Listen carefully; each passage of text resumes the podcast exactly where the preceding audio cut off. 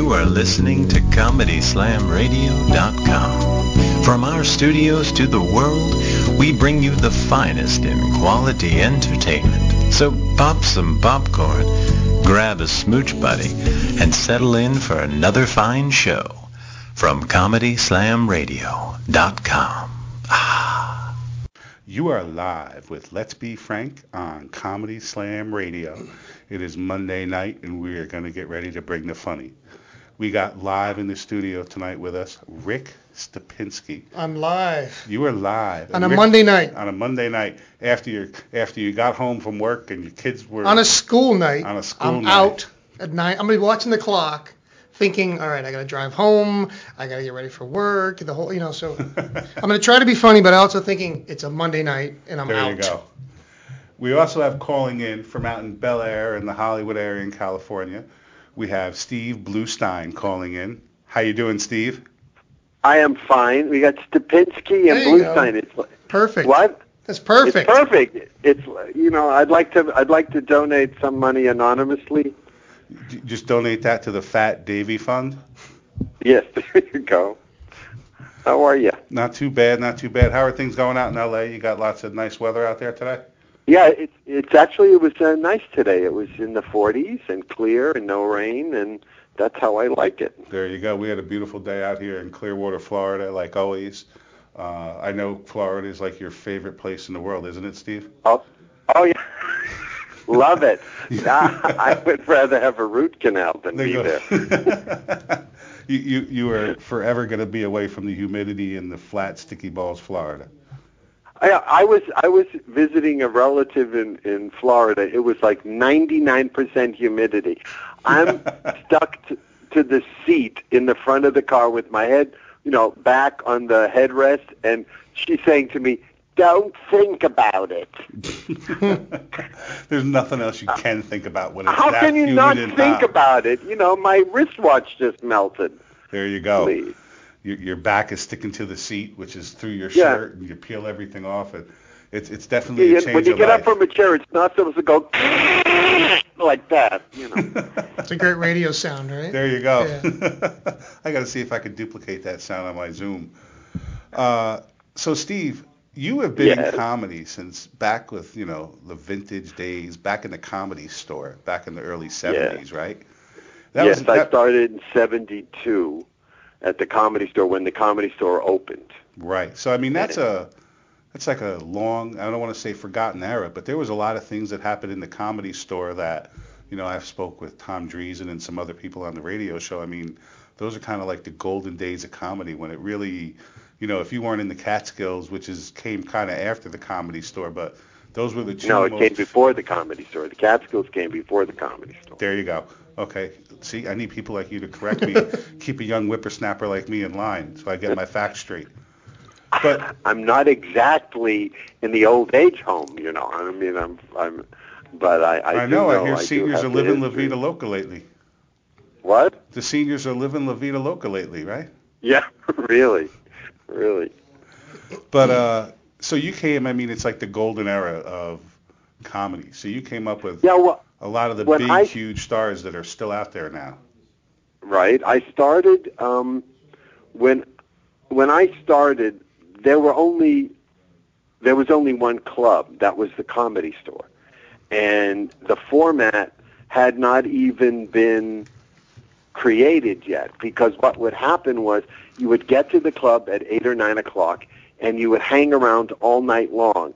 And Sammy Shore, who ran the club, would say, "Okay, you go on next, or you go on next." Or if a star came in, you got bumped, and you would sit there some nights from eight o'clock until two o'clock in the morning, and you wouldn't get on.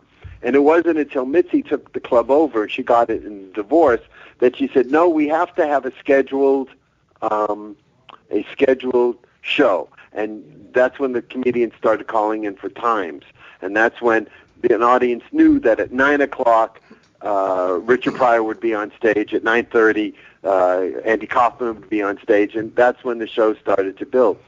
It was also Mitzi's idea to put a light on the stage and to give the comedians an indication when their time was up because You put a comic on stage with a microphone, he'll go and you know until they're vacuuming when the room is closed. And he might not So- even be funny, and he's still going. Yeah, exactly. I mean, all the things that are uh, part of the comedy club culture today were started back then. They call eh, wherever you work in the in the country, they call where you stay the comedy condo, and it's called the comedy condo because the first club outside of L.A. was in San Diego, was in La Jolla, and it was owned by Mitzi Shore. Her son was a real estate broker, so they bought a condo in La Jolla to put the comics up in because they weren't show that, sure that the club was going to pass, and they figured if the club failed, at least they'd have the condo they could sell when the club closed. Nice. Nice. And that was, the, and and so that became the comedy condo, and every crop hole that I have stayed in for the ne- la- next 20 years was called the comedy condo. Now, Steve, I've stayed in some condos that the rule I learned when I was starting out was don't touch anything. Is that true? How it was back then? I mean, the comics before you were terrible, No, it- nasty. i i in the beginning, it wasn't bad. In the beginning, it was, um, you know, it was it was livable. It wasn't until the heyday, the the height of the comedy club era, that the condos became a living hell. Right. There, I mean, I wouldn't sleep on the sheets. No, I brought my no, own no. towels. I, I, you know, you, the first thing you do when you get in the condo is you throw out everything in the refrigerator. oh, never It touch. was- yeah, never touch anything left in the fridge. Never touch anything in the refrigerator with a 10 foot pole. Bring your own Uh, soap, was- everything. Oh, awful. It was it was hell. It was hell. And of course, you're on the road, and you're you're suddenly you're living with two people you have never met before, exactly. And you don't know if you're going to like them or if you don't like. On the weeks that you like them, it's a you know that you get along. It's a great you know it's a great week. On the weeks Sure. I mean, I was actually in a, one of these apartments. I can't even call it a condo in Little Rock, Arkansas, and I was standing at the sink, and I felt a presence behind me, and I thought it was the middle act, who was a drug addict, and I thought he's going to hit me. You know, he's going to hit me with something. I mean, it was that kind of of living, and that's one of the reasons. It was one- that was that that gig was the gig that I said, you know, I don't want to do this anymore. right. I- I'm just tired of doing And then it. that I've first- been doing yeah, it for 20 that- years at that point. that first time you find out you're getting a hotel by yourself, not a condo, Yeah, I mean, that's big time right there. There's a famous story about me uh, in, in Albuquerque, New Mexico, when the club owner said uh, I was supposed to have a hotel, but they put me up in the comedy condo, and they told me that the middle act and his girlfriend would be staying with me. And I said, no, the middle act and his girlfriend won't be staying with me. I don't, you know, I don't. I I don't know these people. I don't, you know, I'm a very private person. I don't. And we got into a big fight, and uh, he said, look, if you don't let them stay with you, you're going to be fired. And it was Thanksgiving Eve, the night of the, the Thanksgiving Eve, and there were 300 people in the showroom. Hmm. I said, okay, and I walked, and and you know, so years later, people come up to me and said, "Did you really walk out on Thanksgiving Eve in Albuquerque?" And I said, "Yeah, I did." It's, You know, when, when you get to a certain point, you got I got some things that you want to have and you didn't want to share with strangers, and you know, we Well, all, you know, it it becomes you know when you have a club owner that that you're bec- you're less important than the beer that they sell. I mean, you're literally treated with less respect than the beer that's sold in in the club. Then you know it's time to get out. And, and and what happened to the comedy clubs as it progressed, it was it no longer became about the art of comedy. What it became about was selling drinks. And when you're selling drinks, you're not getting people who are interested in seeing comedy. What you're getting are people who want to get drunk.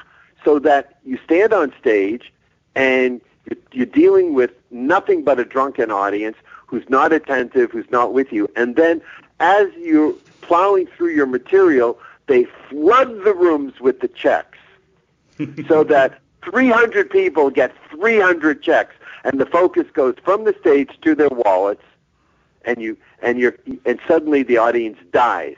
And you know, and I had worked professionally, you know, in Las Vegas and Reno and Tahoe, where all of that stuff was done prior to the show. And I just thought, this is not about the art of comedy. This is a, uh, this is about the art of selling drinks. And I'm not in the art of selling drinks. I don't want to do this anymore. All right. And now that was that was a few years back. you just said that like my father. All right, so we'll go on. go well, all right. Listen, don't make him mad. Whatever you do, just let him go. Go ahead. How'd you know I wrote that? No. Um, when you decided to break away from the comedy and you started getting into writing plays and becoming a mm-hmm. writer. Well, and yeah, I, I transitioned into. Uh, I, I was in Houston. I was working in Houston. There was there was this club there called Spellbinders, owned by a lovely lady, and she she had two clubs, and she was opening a third. And I had been, you know, traveling the country, seeing the diminishing audiences because when Comedy Central aired, Mm-hmm. People said, "Why do I have to go pay for it? I can watch it free on television." And so the audiences started to decline. Um, and I said to her, "Lynn, are, are you really going to open a third club?" Um, and she did, and the club folded. And I thought, I need I need to do something where I can vent my creative energy, and so I turned to writing. So I I took a couple. I took a year off, and I wrote a couple of spec scripts, a couple, uh, couple of sitcom scripts, scripts, and got hired to write some sitcoms and some TV specials and things like that. So it was it was a godsend because then I didn't have to travel anymore. Yeah, didn't I see something about the Brady Bunch in there? On your... Oh, sure. Bring that up, why don't you? Why? What's wrong um, with that? Um, America loved the Brady Bunch. No, the Brady Bunch, but I wrote the Brady Bunch Variety Hour the one with the swimming pool, the one that was voted fourth worst television in the history of wow. television. Well, there's three. There's three more worse, so that's okay. Yeah. yeah. I don't know what they possibly could be. Well, the Star Maybe Wars the special with the uh, Christmas special's got to be number one, so you can't. oh. Fourth worst is so not. What, what Christmas special? The Star Wars Christmas special. They only showed it one one time, so. oh no, I. That doesn't even uh, sound yeah, like a was, good combo. The Brady Bunch and Star writing, Wars. You know who wrote the Brady Bunch variety? Some of the smartest, hippest people in show business. Bruce Vilanch was a writer on that show with me. Terry Hart was a writer. Uh, remember the commercial where they went, "I'm dirt, I'm dirt." Uh, uh, oh God, what was his name? I can't remember it. Anyway, he was he was like very Ronnie Graham. Ronnie Graham okay. wrote it. Carl Kleinschmidt. These are all very smart, hip writers, uh-huh. and we were writing, "Hi, honey, I'm home." so since since you have such fond memories of the Brady Bunch Variety Hour, what are some of the Love other the things? people though. Love the people. Still friends to this day. All right, that is awesome. What are some of your it, favorite shows that you wrote on though? None of them. I wrote nothing but but real dreck. I really wrote. I wrote uh, uh, Totally Hidden Video. I wrote uh, Candid Camera. I wrote a, a sitcom called 13 East. I wrote a show, a show for Norman Lear called um, A Year at the Top. We used to call it A Year at the Flop. Uh, I, I mean, I wrote absolute garbage, and that's it, it made me a lot of money, but it was garbage and it was totally unfulfilling creatively. You know, it was strictly what we call mortgage jobs. Let me ask you, you did you know it was garbage? Of course I knew it was so garbage. They I gave you, every day. they gave you a guideline and said, this is where you need to go, and in your heart you knew it was garbage, but you figured they're paying me, I'll write garbage?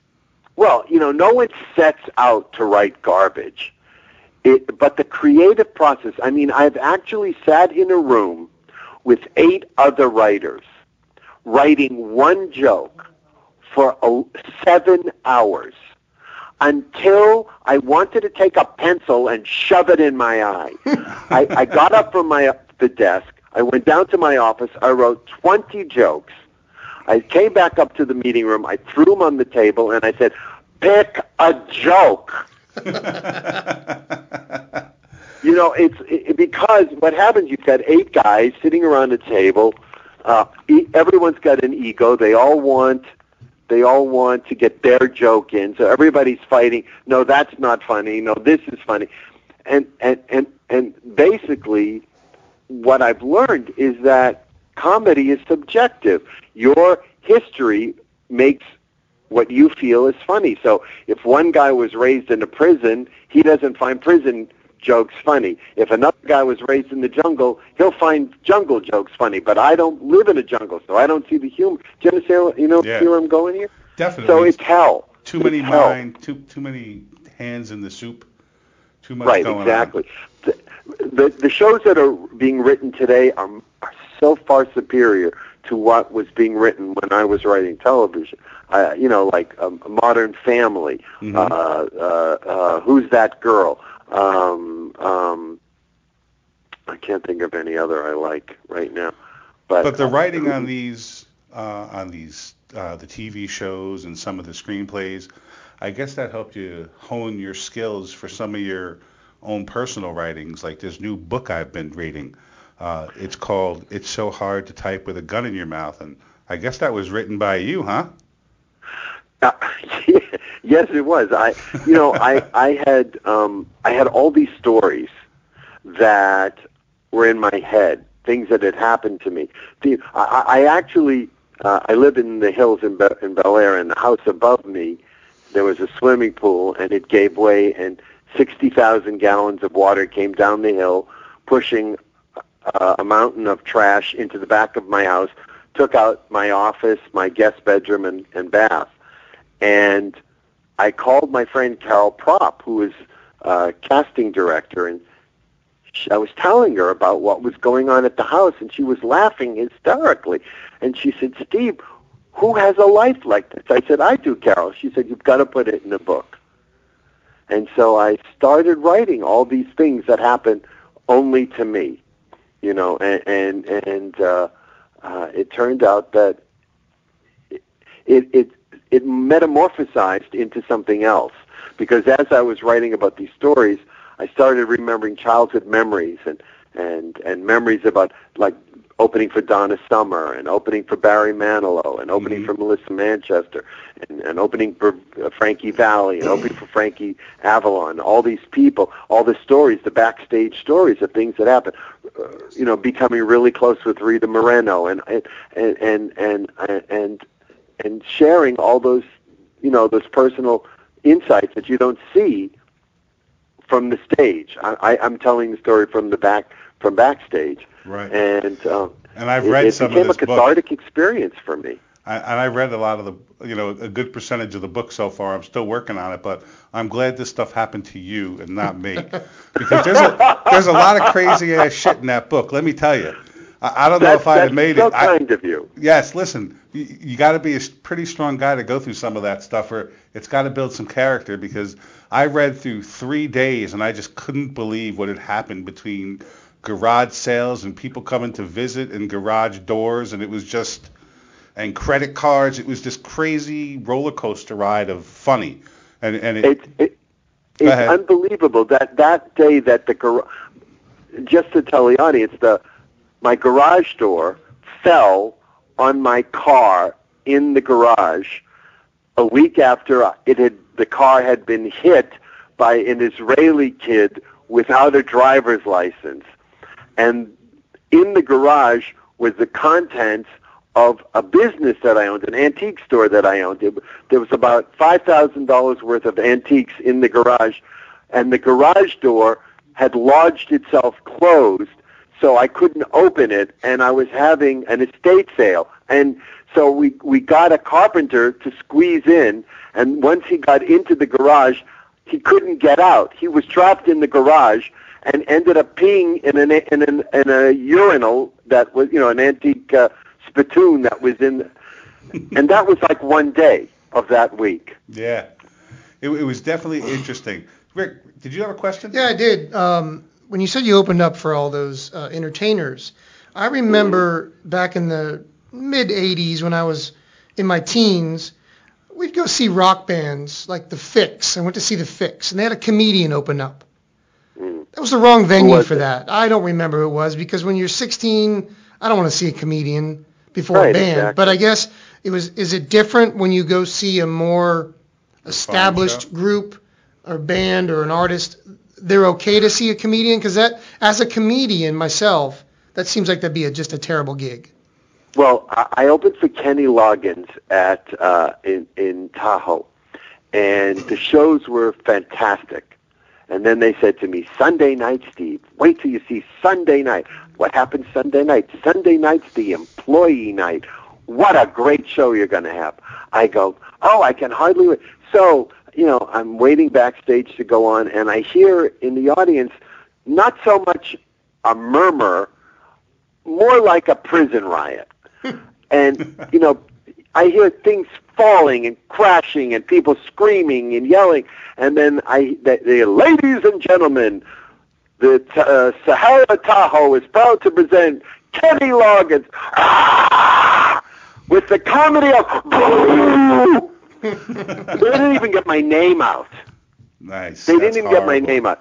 I walk out on stage as if I hadn't even walked out on stage. They didn't acknowledge me. There was no applause. They kept talking.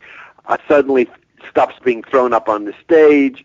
I, a a girl is crawling on the apron. She she crawls up behind me, taps me on the shoulder so that I should get out of the way so that she can get backstage. And I said to her, "Do you do you think you're invisible? Do you think they can't see you? What you know?" And I was supposed to do 19 minutes. I looked at my watch. I said, "Okay, I've done 19 minutes." And I said, "Thank you, good night," and I got off. Stage manager's waiting on the side of the stage, and he says, "Congratulations, you just did seven minutes." I have been there at many shows where I thought that's easily 45 minutes. It's like 20. Yeah. Yeah. I've, Yeah. Been, I've been there. it, it was it was hell. It was hell. It was hell. I am to the point to answer where your question, a rock band opening for a rock band, unless you're, you know, like Gallagher or uh, um, um, Carrot Top, you know, one of the prop comics, the someone who is visually stimulating, it, it's it's really difficult. Yeah, because they're definitely amped up for the rock and the craziness of a rock and roll show, and then you're getting up there telling stories, and they're like, Yeah, yeah, Exactly. they're on drugs, and you're going. Yeah. You ever notice when you blow in your dog's face? They don't care. I guess it depends on what you're blowing in your dog's exactly. face. Ha ha ha! See? Yeah. Go. what, what are you blowing in your dog's face over there, man? I know you got three dogs, so what are you Oh, blowing over Yeah, there? I, I know. I, I am completely drug free. All right. Are the dogs? The dogs are drug free too, yeah, All except right, for that ad- good. Advantage. Now, there's a great question about the comedy store back in those days. Was it? Because Tom Dreesen talked about this in the Right. the strike and What? not, not paying the comedians about the drugs. Was it was it as much as we oh we my as we God, think are it you kidding? Yeah. The, the the drugs were everywhere. I mean, I, I Did you get involved? I, I was as guilty as everyone Oh, else. were you? I mean, Okay. I, I yeah, it was it was a, it was a scene. No, it was Steve, when I mo- was on the road, people would say, "Hey, let's go do this or go do that." My thing was always, I mean, maybe I'm just a square, I don't know, but you know, I'm going back to my room. I don't want anything to do with it. If I'm in, you know, Valdosta, well, Georgia, the last thing I want to a good do. upbringing with normal parents. Yeah. How did you ever make it to comedy? Being yeah, so I know. normal. I know. Just give me a drink. Yeah, That's all I need. But yeah. you know what Yeah. you probably had the advantage of? You saw what, What? happened to a lot of True. comedians before. Right. So when Rick was out on the road, he had already heard of, you know, there's a lot of comedians that were destroyed by the life they lived. You know, a lot Well, of I mean, a lot of greats. When I worked in Vegas, I mean, I I I, I would see my friends uh, work in Vegas for a week, then go to the casino and lose their um, their paycheck in one hour Wow. after working the whole week. And I I saw that happen a couple of times, and I said, you know, that's not happening to me. Uh, and so I would walk through the casino like it wasn't there. I would have like pocket change that maybe I would put in a a uh, in a slot machine. But as t- in terms of like gambling, gambling, no. The, Elayne Boosler says that they don't buy, they didn't build these casinos because people lose won a lot of money. They build those big casinos because people lost money, and she was right. There you go. And I know when I sent out, um, I know you're friendly with Elayne because uh, she's a friend of mine on Facebook, but we don't really have a lot of conversations. But when she saw you were Mhm. going to be on the show, she made a comment So maybe she's listening, maybe she'll call in, or maybe she's going to listen to the podcast. But has she already gotten uh, a tidbit of your book already? Uh, yeah, she uh, she uh, evidently she got the book when we first uh, we first uh, set it out, and she put a really nice review in. Uh, I think it's on either Amazon or Lulu.com. But the more the more uh, exciting thing about Elayne and I is that I have written um, a play with uh, Arnie Kogen, who's three-time Emmy Award winner for uh, Carol Burnett and the Dick Van Dyke Show and shows like that.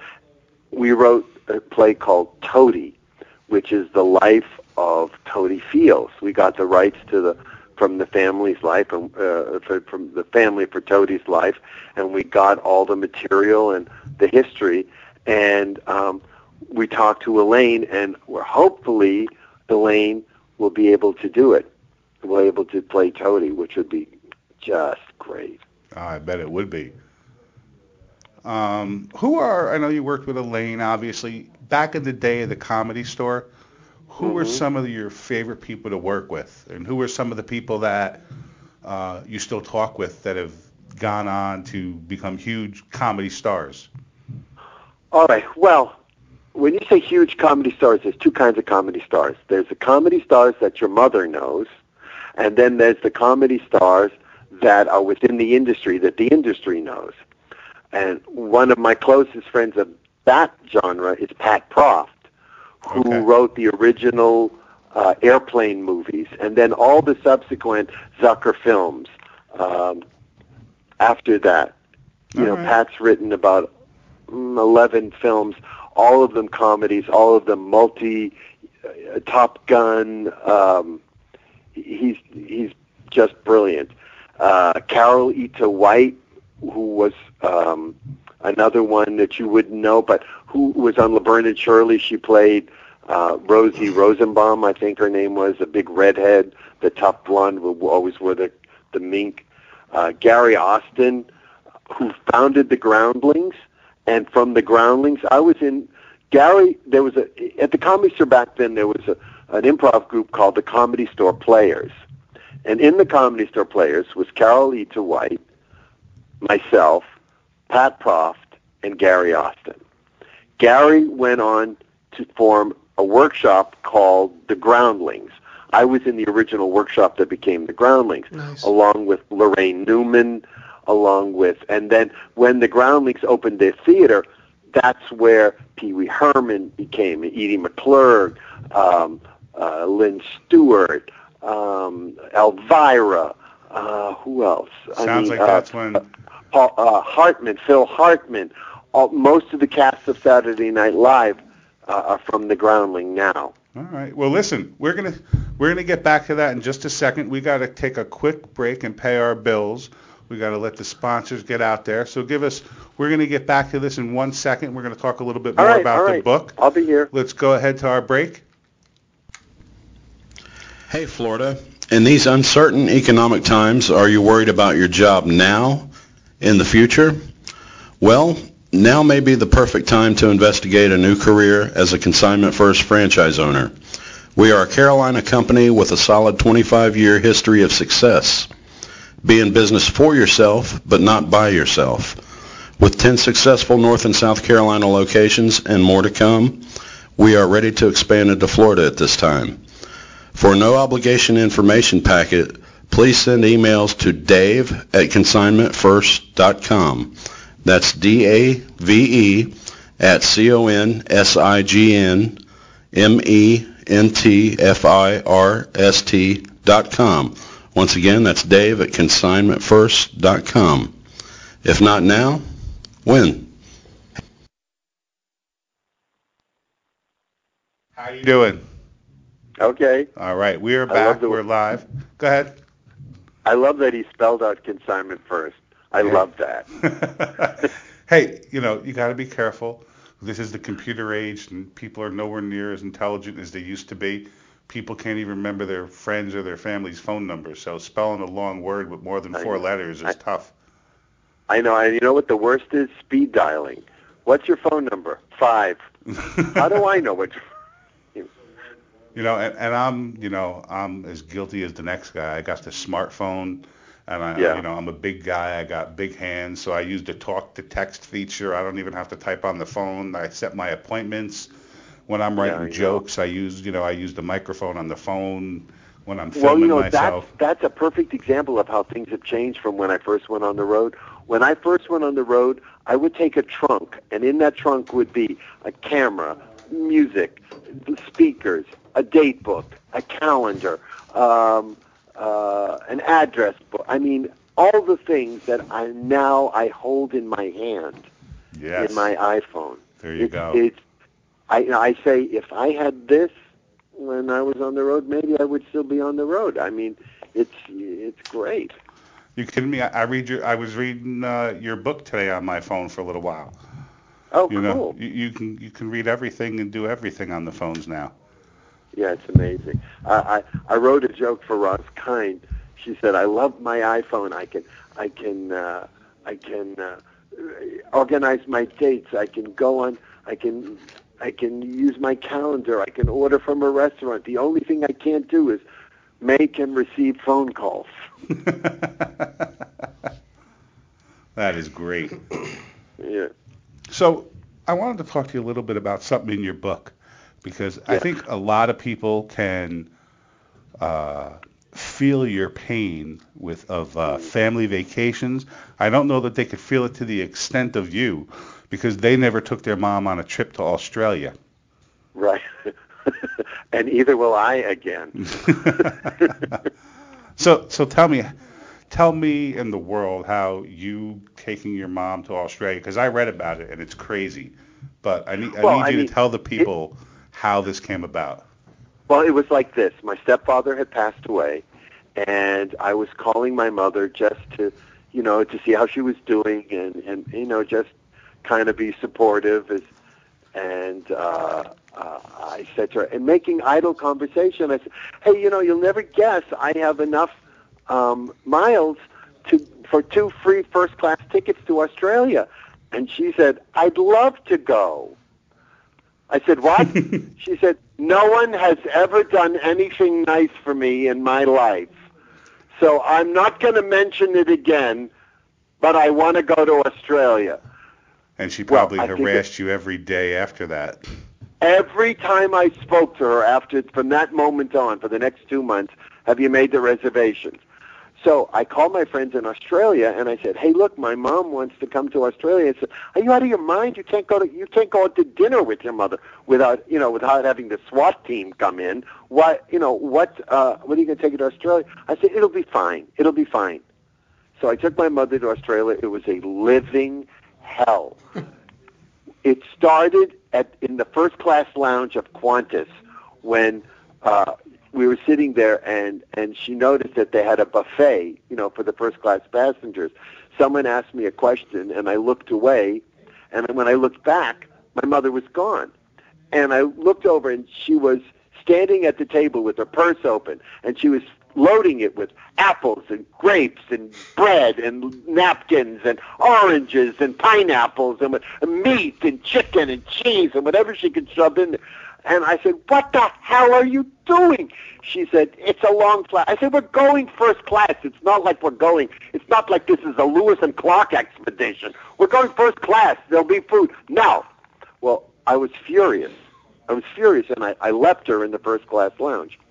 And in LA, they have these moving walkways, you know. So I was on the moving walkway, and I could hear her behind me. I could hear her heels click, click, click, click, and then shh, as you know, she would get on the walkway, and then click, click, click, click, shh, and she get on the second one, then click, click, click, and, and then boom. And I didn't turn around, but an orange rolled by me. Flat on her face. and I flat on her face, and she was surrounded with with looked like she'd looked like Ralph's. The grocery store had exploded. She was surrounded by by gr- you know chicken and fish and, and all this stuff. So I went back and I said, "Are you okay?" And she says, "I'm fine." She says, "Help me get my groceries." So- Wait. So uh, my battery's going dead. So um, I helped her, and and and and we got on the plane. And uh, are you there? yeah, I'm here. All right, I got on the plane and uh, we're sitting in first class, and you know, first class is huge and had these big bins on the side. And she jumps, she dumps all the food into the bin, and the flight attendant comes over and gives my mother an amenities bag, you know, leather. My mother says, "What's this?" She says, "The flight attendant says it's a free amenities bag." Oh, isn't that lovely? She throws it in the bin. Flight attendant goes away. My mother hits the call button. Another flight attendant comes over, and my mother says, "I didn't get an amenities bag." nice. And it was like that the whole trip. Wherever we went, she stole. Was we she went taking the sugar we- packets and the pepper shakers? Oh no! I I said to her, "What are you doing with this garbage?" She says, "I give it as presents." I said, "Who who says? Oh, Leona went to Australia. Isn't that nice? She brought me back equal." You know. So I, she, at one point we she left and she was going to uh, on a side trip where they had penguins. You know, where they the penguins came out of the ocean and they marched up to someplace I don't know. It was in Melbourne. We were in Sydney, so she went on a side trip by herself. And I, as she left, I said, "Do not come back with the penguin." that is great. So another interesting thing I saw in the book, and Yeah. uh, you were in Paris, and Yeah. something about losing your tooth. Well, yeah, I was in. I, I was. I went to Paris on another trip. I, I I'd gone to Paris with a friend, and it, it the whole thing was a nightmare from from the moment we landed. I got strip searched uh, in the in the. Uh, I, I say in the book that I was in Paris ten minutes. I had a prostate exam. I mean, it was it was a nightmare. They pulled our luggage apart. We we ended up going to the hotel with you know our, our, our luggage all taped together and shopping bag. You know, we look like Polish tourists.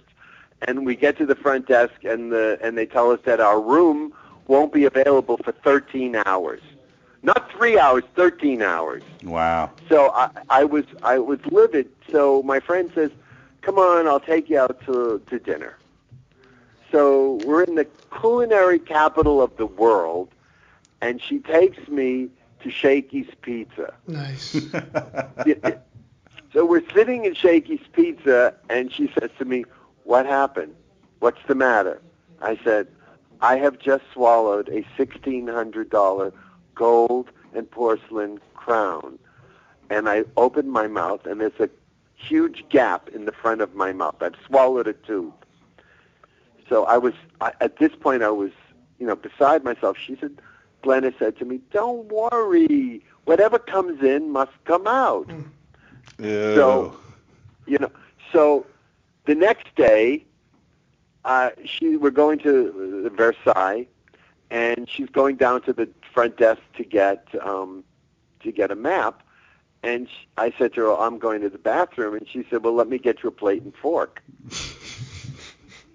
i said what do i need a plate for she says you want to find your you want to find your tooth don't you so I said, "Oh, right." So she she goes to the service cart. She gets me a plate and fork. I go into the bathroom. It has a toilet on one side and a bidet.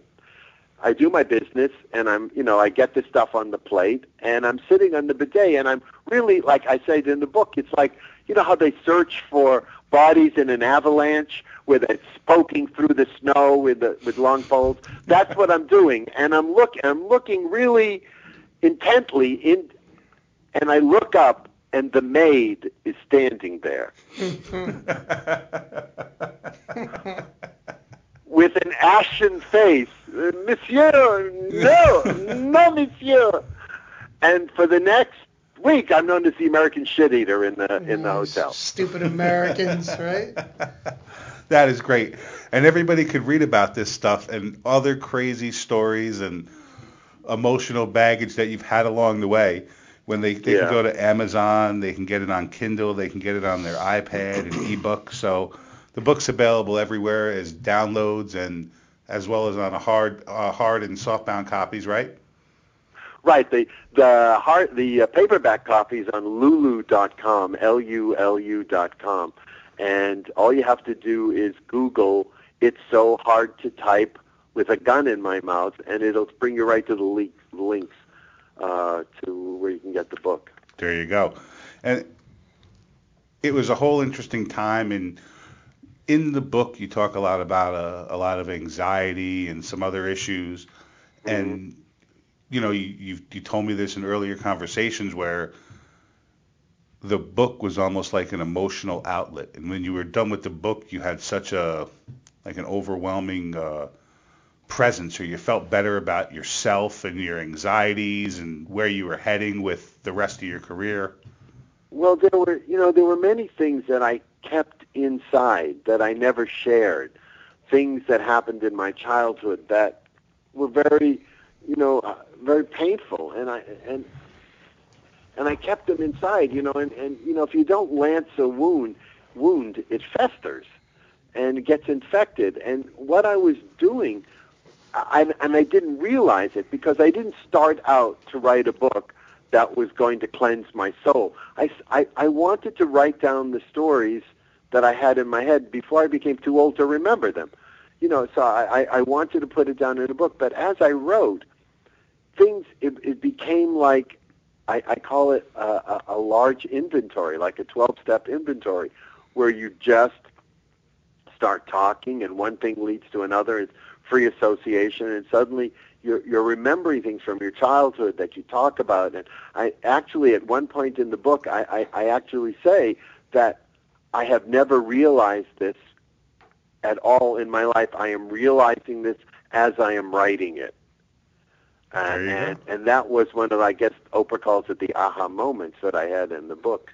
Um, and that's what people are saying about the reviews, are saying about the book, is that not only are they laughing hysterically, but they are getting, they're emotionally getting affected emotionally where they're actually crying because there are many sad stories, and very many um, uh, touching stories about people in my life who passed away that you know I care very much about.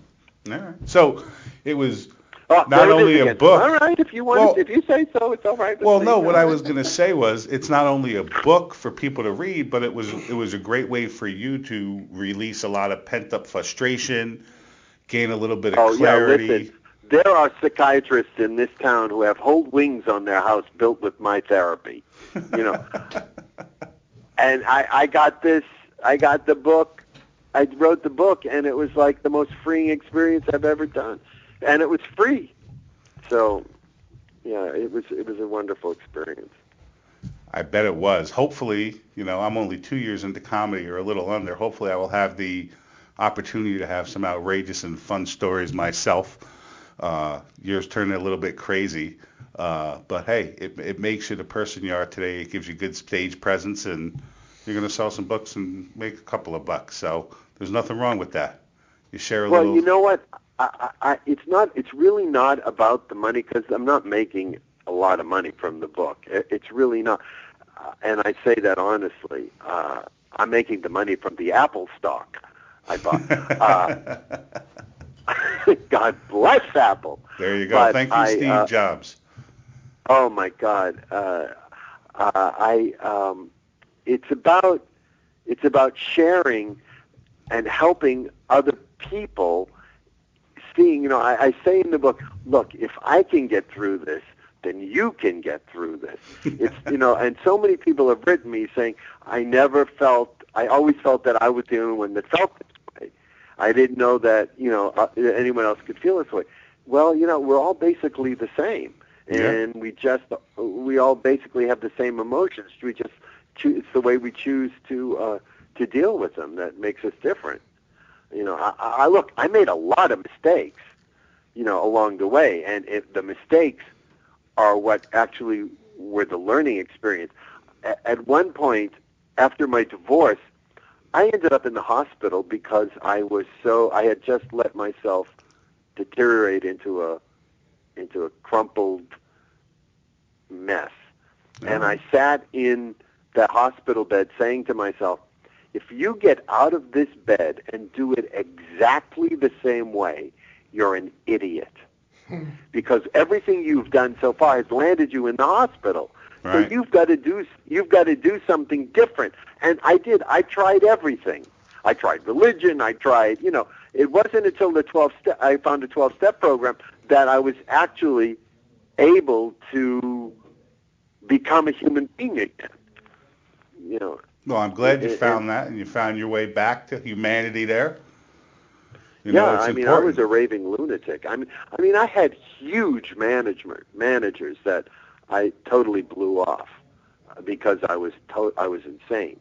I mean, I, I I was managed by the same people who managed Cher and Joan Rivers and and Robert Klein, and you know, this was a huge management company, and I I was unmanageable because after my divorce, I was certifiable. Hmm. I had the complete opposite uh, reaction when I got divorced. What, what happened to you? Yeah, it was like life begins now. There you go. Yeah. Well, so go ahead. Yeah, I mean, I had a very, I happen to have had a very traumatic divorce in that I found out I had a, a child at the time and found out I wasn't his father. Yeah. So, That's got to so be rough I mean, on I was not only Yeah, dealing with the divorce, but I was also lear- dealing with betrayal and and with with um, um, learning that this child that I loved was not mine, Mm. and it was, you know, it was not a fun time. Trust No, me. I- No. I bet not. Uh, but you know, as we said, those things are what give us our strength, and sometimes Yeah. give us our comedy, and you know, it's what makes us who we are. You know, uh, not everybody Yeah, can go through yeah. it. Comics are a special breed to even take a story like that and be able to spin it, and a lot of us do it, put them on stage, and put it out there for people to laugh at. I know. I just Well, saw. I mean, I, I, happen to know a, a comic who I won't name his name, but he was div- his wife left him, and that night went on the Tonight Show and did jokes of, and did jokes about it. Ooh, that's no good. I But- know. I, I I said, how do you do that? You know, I, I, the night my marriage broke up, I was like walking down the middle of the street, babbling like an idiot. You know.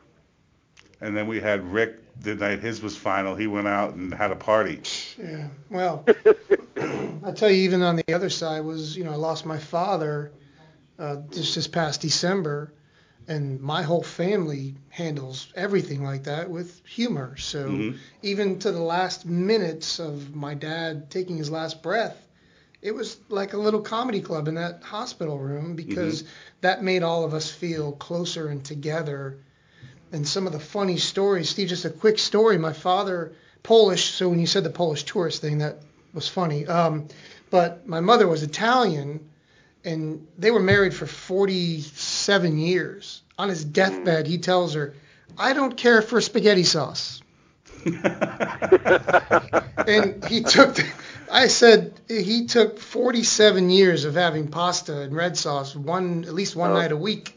And then That's that's that's a good man and a good husband who decides to just eat it and shut up. You know, There you go. Yeah, so You you, know, find I- humor in, in all that. You know. There's you know I I uh, there, there I have friends out here who are I just call the most normal people. It you it's the way you approach life that creates your own life and and this guy was uh, 82 years old and in a in an accident in his workshop lost two fingers cut off two fingers and I was so, you know, I, I started to cry. I was so upset that he had to go through that. And he said to me, well, at least I did it when I was 82 and not 42. Wow. You know, you know, and I just thought, where do you find people like that? And those are the people who I've brought close to me in the in this in this chapter of my life, and the, they're the ones I'm learning from. That's a And- good way to and- go. and it's so much easier to go through life doing that. You know, not not. I, I would say my family. You cut off two fingers, they'd be suing everybody. They'd be suing the saw company, the person who sold the saw, the person who bought the saw from home. You know, but this guy saw it differently, and and, and I, it's so much easier to live that way. I agree 100%. It's it's nice to be positive and uh, Yeah. you know a little bit more carefree and not be worried about everything. So I know after you Mm. took you know after you got all those emotion outs in the book, I'm sure you were able to relax a little bit more. But uh, I need to hear a little bit. Well, yeah. I mean, I was I was able to relax until my family, the shit hit the fan. They, I was disowned. I, I was disowned by my mother, and my my aunt called me up and told me I was never to cross her threshold again. And my mother actually said to me, "What did you write a book for? No one cares about your life." That's And wow. And I and I'm getting these these rave reviews, and every time I get a rave review, uh, I, I say, well, uh, I guess you were wrong, ma. There you go. and, I, and I'm sure that's a good feeling. Um, oh yeah. We got about seven, eight minutes left in the show, Steve, and I wanna I wanna take a little bit of focus, and I know we have Rick in the studio, and Rick did about 15 plus years, close to 20 years on the road, like yourself, and then he took a break from comedy, and he's coming back in. So I want to hear from him uh, a little bit, and maybe you can feed in with a question. What got him into comedy, and what, after so long, got him to break away, and why he's coming back? So give us a little rundown, Steve, on your comedy experiences along that way. I'm sorry, uh, Rick. Well, Rick, yeah. I had a friend who who worked at uh, a comedy club, Ron Bennington's comedy club. Um, she worked at the front desk, and we would go there and visit and hang out. And you'd see, you'd go to open mics, and you think I'm as good as those guys, right? So having an in, I got a chance to go up, and I did it. And of course, you packed the place with your family and friends, and just, and it went great. And it was, it felt good, and it wasn't, it didn't seem like a lot of work, and you know, you have people who can't even give a speech to their own company or you know, Right. ten people. But that's never been me. It's never bothered me. I've always used humor to diffuse certain situations, and I, I never cared about how I looked or what you know. What I just, I humor was there. Right. So I got a great opportunity to be a house MC for two clubs, one in Tampa, one in Clearwater, and uh, it just sort of became five, six, seven nights a week, you know, shows a week on stage, and it became that's what I want to do. That first trip you get, I'm sure Steve can uh, tell you about this. That first trip you get to travel, it's the most exciting thing you've ever done in your life. I went to uh, Florence, South Carolina to do a show. Uh, Mhm. My first time ever traveling to do comedy. And I knew right then that that's just what I wanted to do. And I did that. See, and that's the difference between you and I, because the first time, the first time I traveled to do comedy, I thought, how many days till I get home?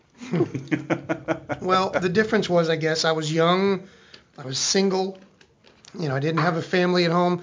As the time went by, you started accumulating these crap stories of staying in crappy hotels and crappy condos and sometimes not getting paid and um, Right. you know traveling to places where you know there's three people in the audience and they tell you you're going to do the show or you're not going to get paid. You know, Right. you're 24 years old and you're in Winston Salem, North Carolina, at a jazz club, and you need that money to get home. And I don't do the kind of comedy where I can just tell, you know, guy walks into a bar type jokes. There's stories about my life. I need feedback, right. and if you don't, you're not getting that from three people. It start to became it became a labor instead of be, loving it. Right. And then, you know, my marriage started to fall apart, and it just everything was just bad, and I I just lost. I finally I was on the road over in Daytona, Florida, Daytona Beach, and same thing, two people at the bar. You're doing the show, you're not going to get paid, or you're out of the hotel. And I had some money from my from my day job, and I was comfortable, and I said, you know what, I don't need it. I'll pay for my own hotel. I'm I'm I'm, I'm not doing a show for two people on a Tuesday night in Daytona Beach. I don't need the $125 that bad. And I Well, just you know, I just drove what- home. I just drove home. What you're saying is basically what I was saying before, which is we, the comedians, are less important Exactly. than the beer. And they want you on stage telling jokes to those two people, so those two people will stay there as long as they possibly can and buy as many drinks as they can. Now there's some great clubs that'll pay you anyway Right. because they know that you've traveled and you know, it's not your fault. And Right. you know there's some clubs here in town that do that, and I applaud them for doing that. Um, you know, Snappers over in Palm Harbor. If they don't have a second show, it's not your fault. Most Right. times he'll he'll Yeah. pay you. Bob's a great guy. But I took five years off, and a good friend of mine, uh, Lou Angelwolf. I don't know if you know him, Steve. Uh, he's been doing comedy forever. Great guy. He called me up one time and said, "I'm doing a show. I need a guy to open." I said, "Lou, I haven't done a show in four years." He goes, "Just go do it."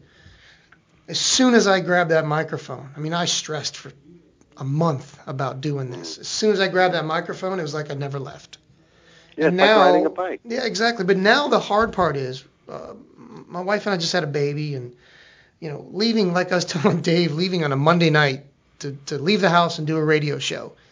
You know, you're thinking I'm going to be out till 11 on a Monday night, you know, and it's like these younger guys, they haven't felt that yet. So if they get an open mic night on Tuesday and it's in Fort Myers, they go. They don't care. Right. But for me and you, we got to get up tomorrow and go to work, and and that's that. All that plays in. But being on stage, like last weekend when I saw you and I did that eight minutes, Yeah. man, I felt like, God, I missed this. Yeah. And I Steve, just, yeah. what he's Steve, what Rick's referring to is we did a benefit show here last weekend or two weekends ago Mm-hmm.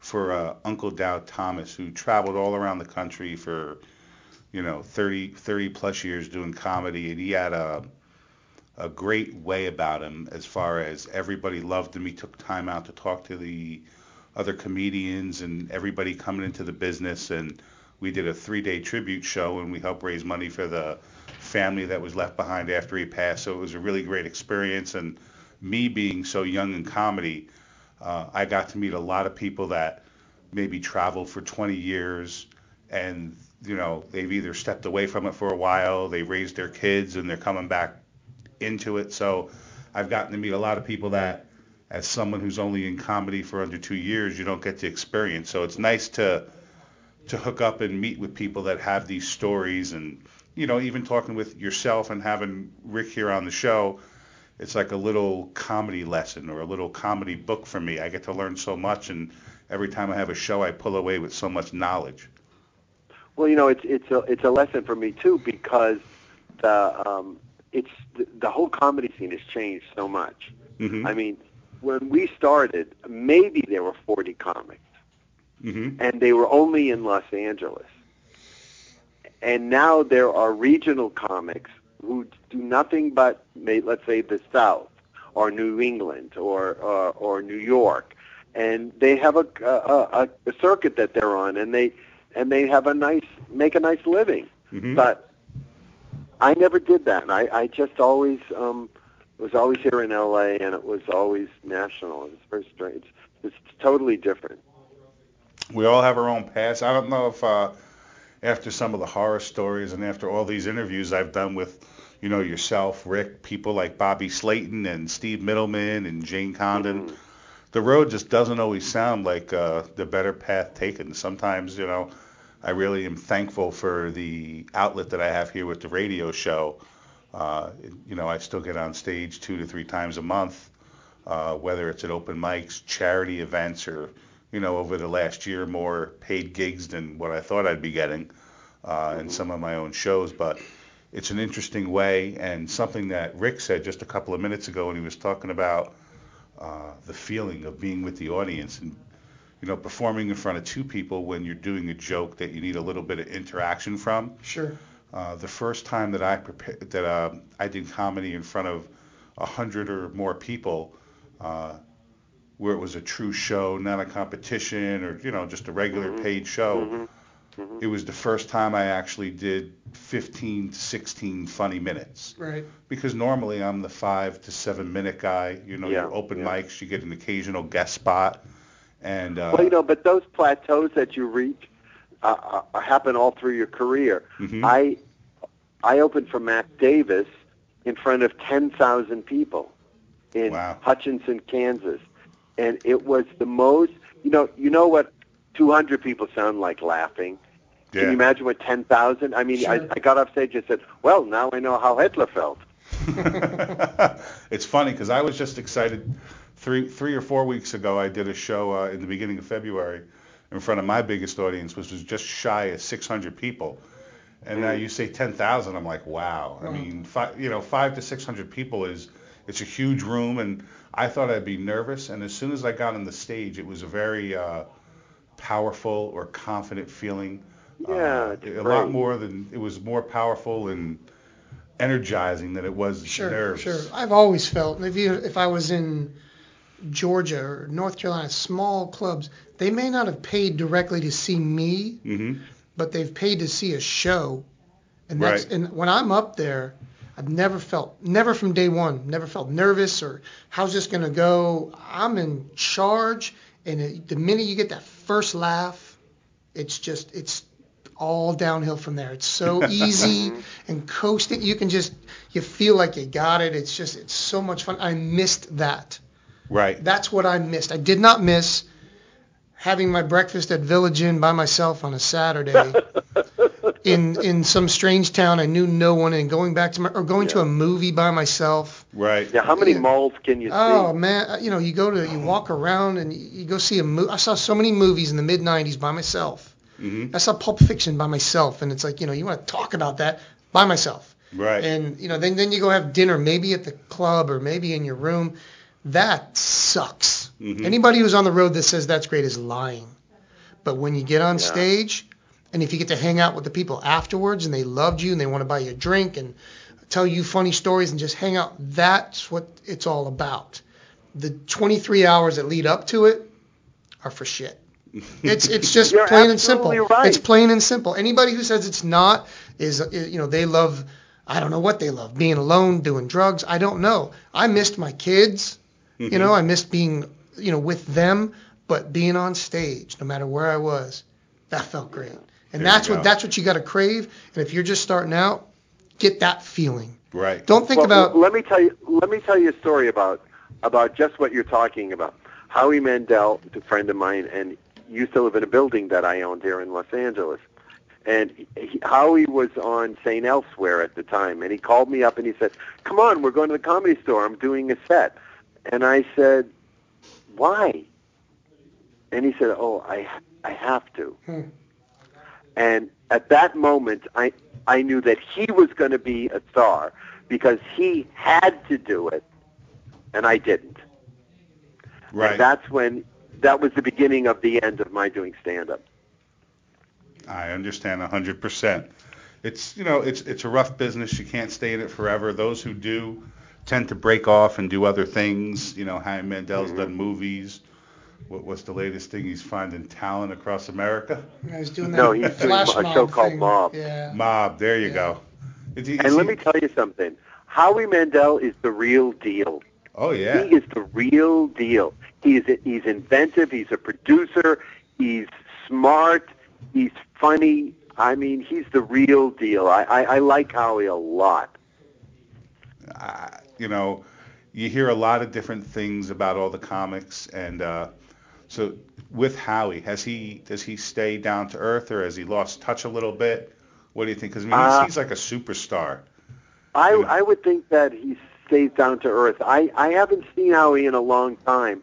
Uh, I, I I do speak to Terry, his wife, over Okay. through Facebook. Um, oh, by the way, I've been I'm in detention at in Facebook. Yeah, I noticed that on sudden- your posts.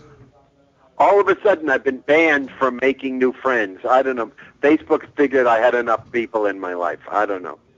But I, I, I, uh, Terry, uh, I see Terry, and I, I think that they're both very down to earth people, and they've stayed pretty much uh, close to who they were when they were, you know, coming up.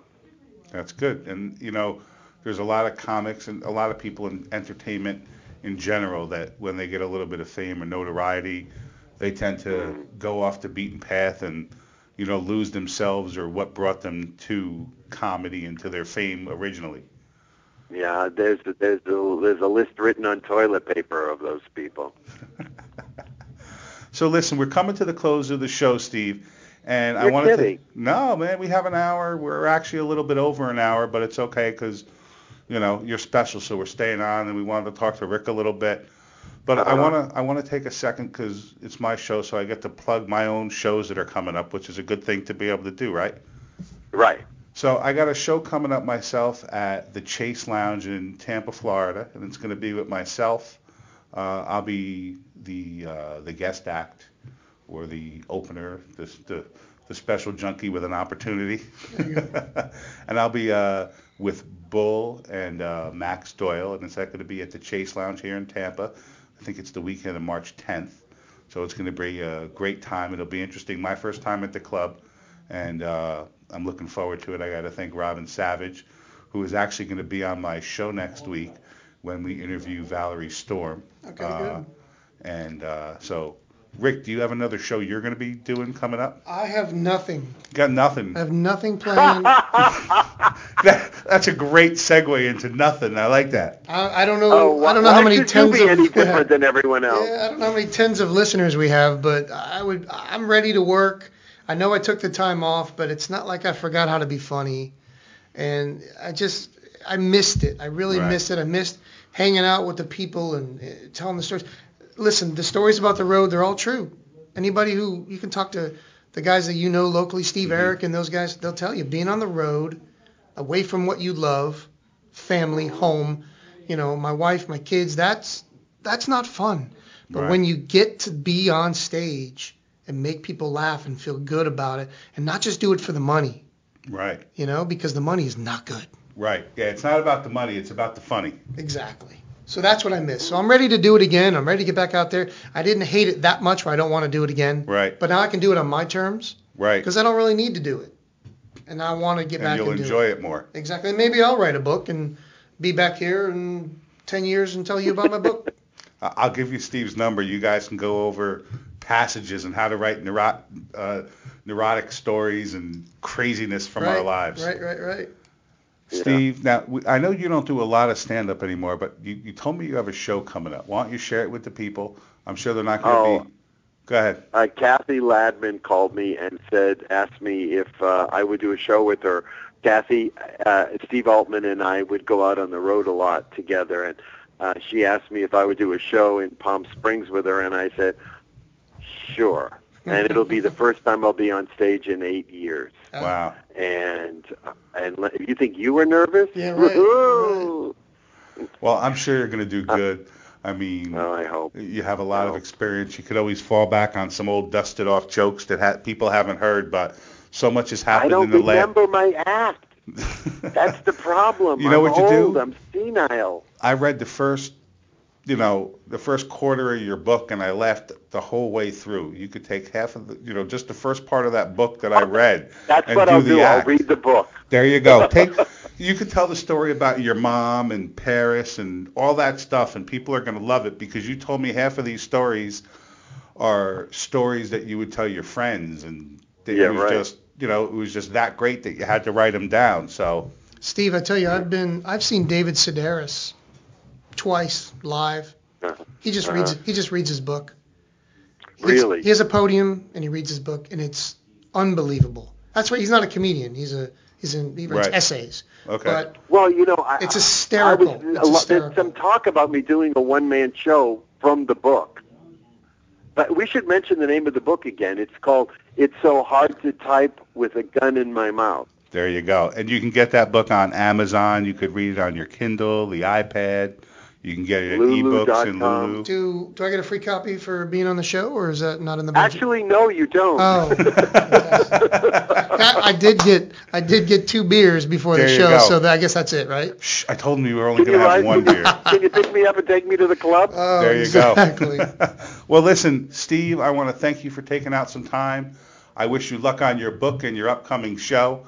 Um, Thank you so much. I really have enjoyed this. You guys are terrific. I'm Good, glad good. you had a good time. fun. Rick, thank you for stopping for by the studio. me. Thanks for having me. It was great. I, I wish you luck in starting off again. And who knows, you know, I have some possible shows myself that are coming up, so maybe I could not pay you to do some shows for me. Just like tonight. Or- He's a club owner already. Look. There you go.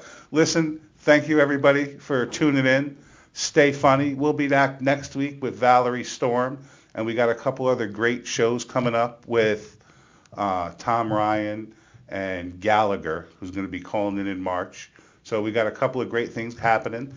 Uh, you guys keep listening and stay funny. Steve, thanks for calling in. Rick, thanks for stopping by. We'll see you soon. Thank you. Comedy Slam Radio. Have a great night. Night. What was that? I'll tell you what that was. That was another fine show from ComedySlamRadio.com, where we put the .com in